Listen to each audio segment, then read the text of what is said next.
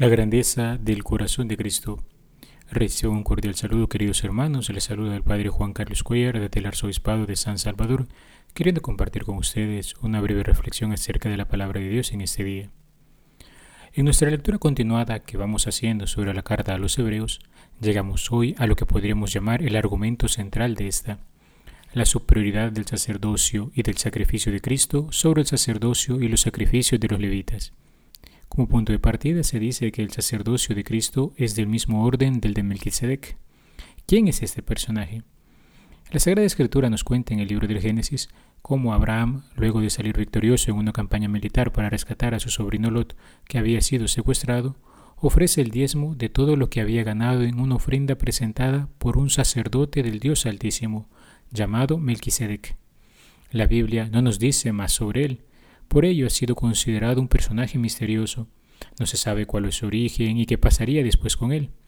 Es en este sentido mistérico que se dice que el sacerdocio de Cristo es parte de este mismo orden, porque siendo verdadero Dios, el Señor Jesús se nos presenta en el mismo plano de la eternidad.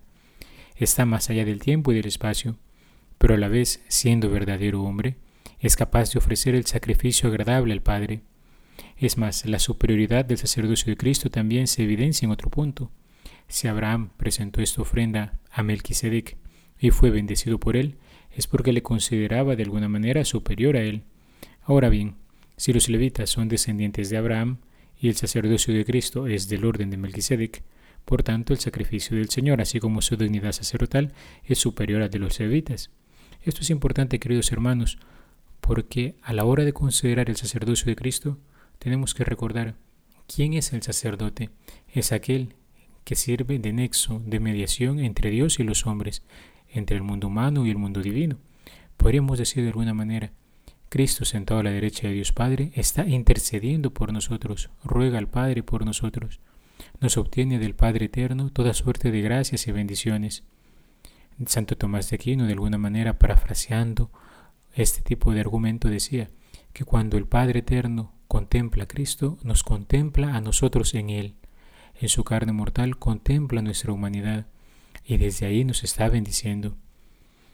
En el Evangelio de hoy, por otra parte, vemos nuevamente a Jesús que se presenta como Señor del sábado, revelando que la ley lo que busca es que se haga el bien, no el limitarlo.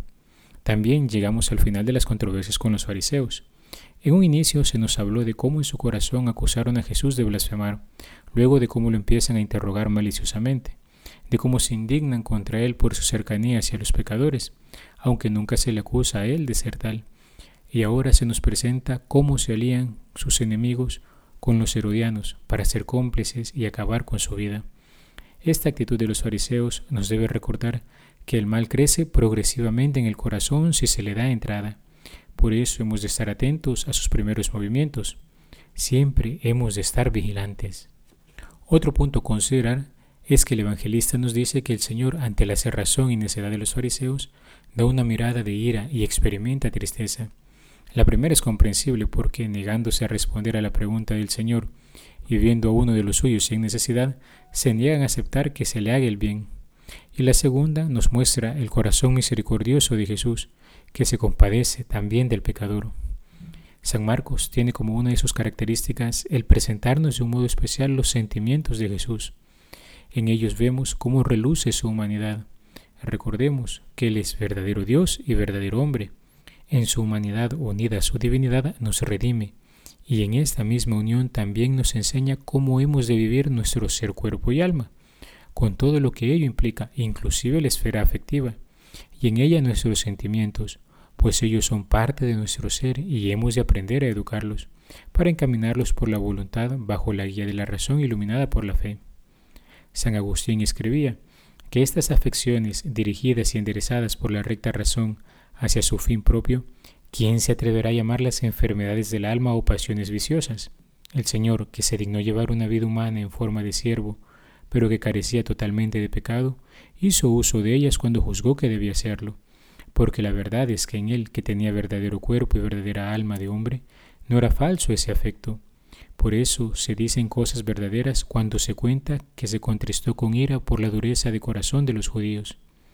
Queridos hermanos, en este día, roguemos al Señor que también nos conceda a nosotros la gracia de saber vivir toda nuestra dimensión afectiva, para hacer de ella una ocasión que nos ayude en nuestro buen combate espiritual, que nos ayude a acercarnos cada vez más a Él, que nos ayude a ser mejores cristianos, y así también nosotros compadecernos por aquel que sufre a causa del pecado y por aquel que sufre cualquier tipo de miseria humana, para que también podamos ser una palabra de consuelo y ayudar a nuestros hermanos a que extiendan su mano y puedan realmente abrazar las gracias que el Señor está derramando en sus vidas.